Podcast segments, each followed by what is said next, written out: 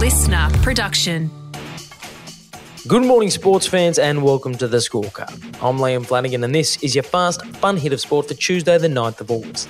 Today, Ricky Stuart cops his punishment for his loose lips post match. Nick Kyrgios gathers momentum ahead of the US Open, and the world's fittest athlete is an Aussie.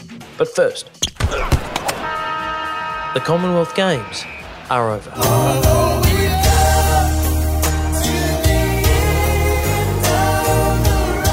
Birmingham put on one hell of a show for the past couple of weeks, and Team Australia really enjoyed themselves, taking home 178 medals in total 54 bronze, 57 silver, and 67 gold, including the final gold medal of the Games in the men's hockey, where the Kookaburras comfortably defeated India 7 0. The Aussies have done it again. It's now seven deadly wins for Australia at the Commonwealth Games.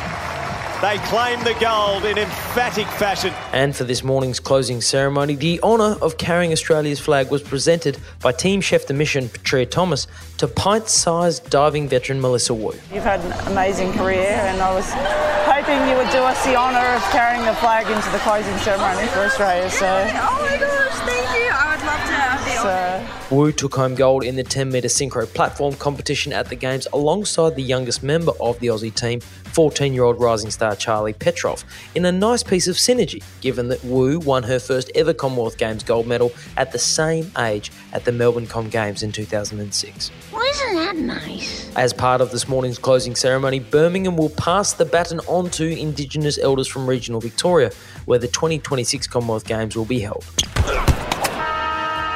I've had history with that kid. I know that kid very well. He's, he was a weak gutted dog as a kid, and he hasn't changed now. He's a weak gutted dog person now. Those now infamous words from Raiders coach Ricky Stuart about Panthers playmaker Jaeman Salmon in his post match press conference look set to cost Stuart big time. Ricky Stuart will not be coaching the Canberra Raiders this weekend against the St George Illawarra Dragons. In the next 24 hours, they will announce the NRL a one week suspension and a $20,000 fine. Buzz Rothfield on NRL 360 last night breaking the news that Stuart's targeted verbal attack on Salmon will cost him a week on the sidelines and a nice five figure penalty to boot. The Raiders chief executive Don Furner publicly stated the club did not support Stuart's comments and that they'd be prepared to accept whatever punishment is handed down to the coach. Our decision is final. Stuart will be forced to sit out Sunday's clash against the Dragons, which Rothfield pointed out makes Ricky a sort of groundbreaker becoming the first ever coach to cop a one game suspension. Something of a silver lining if you're looking for one. Your first Grand Slam final here at Wimbledon, has it made you hungry for more? Absolutely not. I'm so tired, honestly. After his loss in the Wimbledon final to Novak Djokovic, the haters said it was as close as Nick Kyrgios would ever get to a Grand Slam title. They said he was gifted a spot in the final after Rafael Nadal withdrew from the semi. They thought that the loss would snuff out Nick's fire. Looks like they were wrong.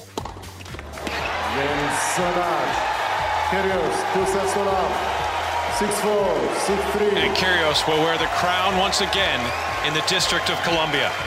With the US Open of Tennis just three weeks away, Nick Kyrgios has claimed his first ATP Tour title in three years after defeating Japan's Yoshihito Nishioka in straight sets at the City Open in Washington. Just very emotional for me to see where I was at last year to now. It's just an incredible transformation, but I just came out with great energy. I knew that I had experience on my side today. I love this court. I've played so many good matches here, so I'm just really, really happy with my, really happy with myself. And Nick wasn't finished because then he teamed up with good power Jack Sock to win the doubles title.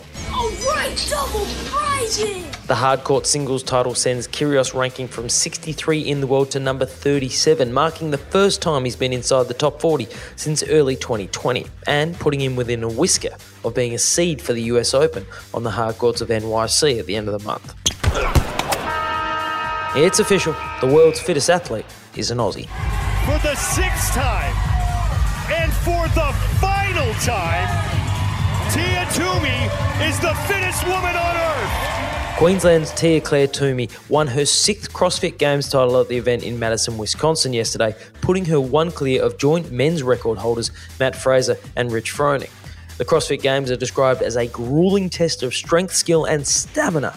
But it's basically a bunch of humans slash machines who are capable of doing things that would pretty much qualify them to be in the Avengers. We're the Avengers. Toomey became the first ever athlete to claim six titles and did it in style with a big enough lead heading into the final event that she was able to cruise to the finish and still take the crown before teasing fans about her future. After a finish like that, we have to know do you come back one more time or is this the end? That's the question. We'll see. At just 29 years of age, the expectation is that Toomey will retire from the sport she's dominated for so long.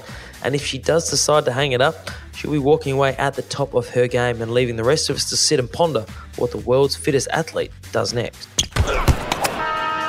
And that is your Fast One Hitter Sport for today. I'm Liam Flanagan. Catch you tomorrow on the scorecard. Listener.